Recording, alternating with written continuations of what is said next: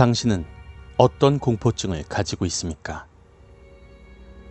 공포증은 공포로 하는 대상이나 상황들이 눈앞에 나타났을 때 혹은 공포감을 주는 대상을 생각하는 것만으로도 떨리고 아무것도 할 수 없게 되어 피하게 되는 것으로, 심할 경우엔 호흡 곤란까지 오기도 한다는데요.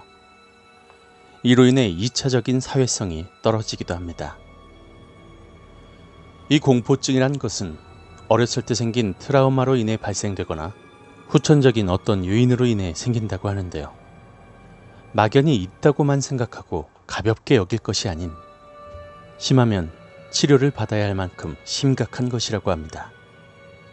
그럼 어떤 공포증들이 있는지 살펴보겠습니다. 우선 비교적 많은 사람들이 겪고 있는 공포증으로 고소공포증을 들 수 있겠는데요. 고소공포증은 비교적 심각한 편에 속하는 공포증이라고 합니다. 높은 곳에 가게 되면 추락할 것 같은 공포를 느끼고 두려움을 가지게 되는데, 심하면 공황 발작까지 일으킨다고 하네요. 이와 더불어 계단 공포증까지 생길 가능성이 있다고 하는데요. 높은 곳에서 밑을 내려다보면 막연한 공포증으로 몸을 가눌 수 없을 정도로 두려움을 느낀다고 합니다. 두 번째로 대인 공포증이 있는데, 사회 공포증이라고도 하며 현대사회에 특히나 많이 생긴 공포증이라고 합니다. 이 공포증은 공공장소나 사회적인 상황에서 다른 사람에게 관찰되거나 부끄러움을 느끼는 것, 또는 당황하게 되는 것을 두려워하며 이런 상황에 대한 회피 반응을 보이는 것인데요. 대인 공포증의 종류는 무척이나 다양하다고 합니다. 누군가 보고 있을 때, 음식을 먹거나 사람들 앞에서 발표를 할 때, 그리고 심지어 전화통화를 할 때에도 증상이 나타난다고 하죠. 대개는 10대에서 가장 많이 발병하는 것으로 알려져 있지만 5세에서 6세의 어린아이들이나 30대 이상에서도 나타나는 증상입니다. 일반적인 수줍음이 아닌 당사자에게는 매우 심한 괴로움을 야기하고 사회적인 역할이나 직업 등에도 현저한 장애를 유발한다고 하죠. 발병 원인은 아직까지 정확한 기전이 밝혀져 있진 않으나 대인 공포증을 가지고 있는 사람의 상당수가 어렸을 적부터 지나치게 행동을 억제하는 소인이 많다고 하며 부모의 양육 방식 또한 관련이 있다고 합니다. 이와 비슷하게 파생된 공포증으론 시선 공포증이 있는데요.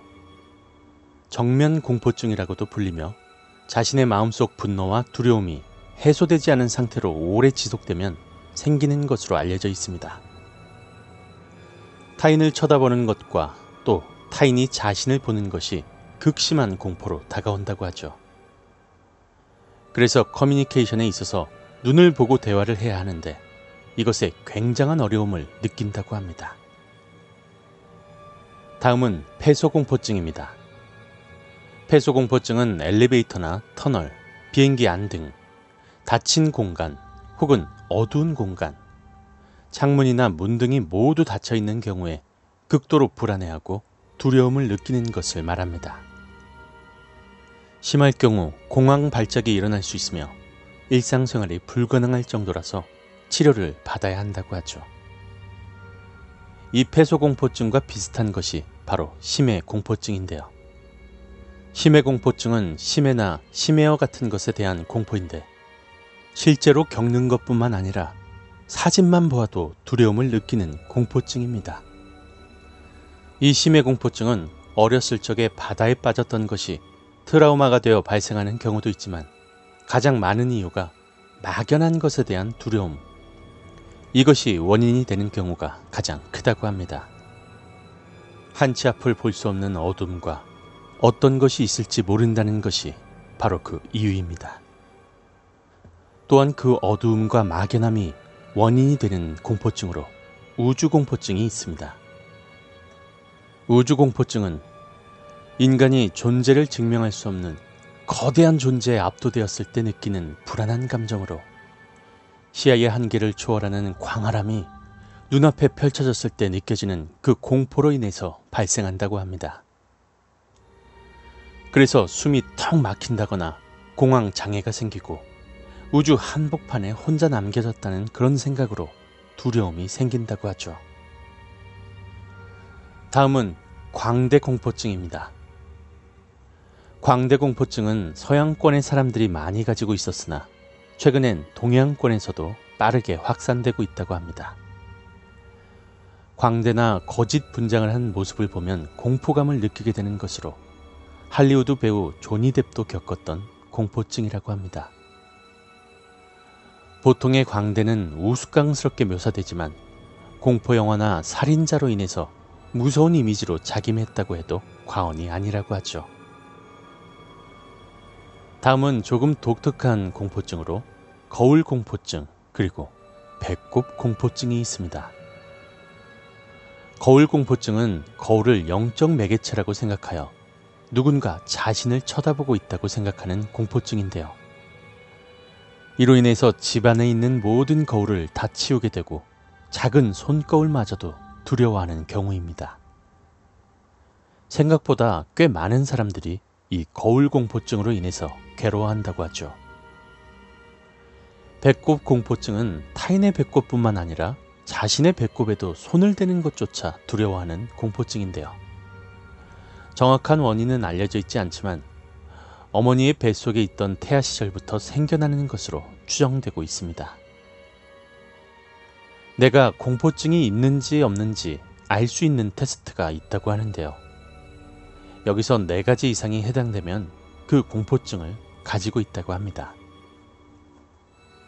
몸이 갑작스럽게 떨리고 전율이 느껴진다. 심장이 두근거리고 맥박이 빠르게 뛴다. 땀이 갑자기 흘러내릴 정도로 많이 난다. 숨이 가쁘고 숨이 막히는 것 같다. 가슴이 아프고 답답한 증상이 생긴다. 당장이라도 질식할 것만 같다. 속이 불편하고 토할 것 같다. 머리가 띵하고 어지럽다. 얼굴이 화끈 달아오르고 오한이 난다. 자제력이 상실되고 미칠 것 같아서 너무 두렵다. 몸의 감각이 둔해진다. 주위가 비현실적인 것 같고 나에게서 분리되는 것 같다. 당장이라도 죽을 것 같은 느낌이 든다. 어떠신가요? 나도 모르는 공포증이 혹시 있었나요? 학회에서는 알려지지 않은 많은 공포증들이 지금도 쏟아져 나오고 있다고 합니다. 현대사회의 스트레스가 다양한 공포증들을 도래한다는 사실이 그저 안타깝기만 합니다.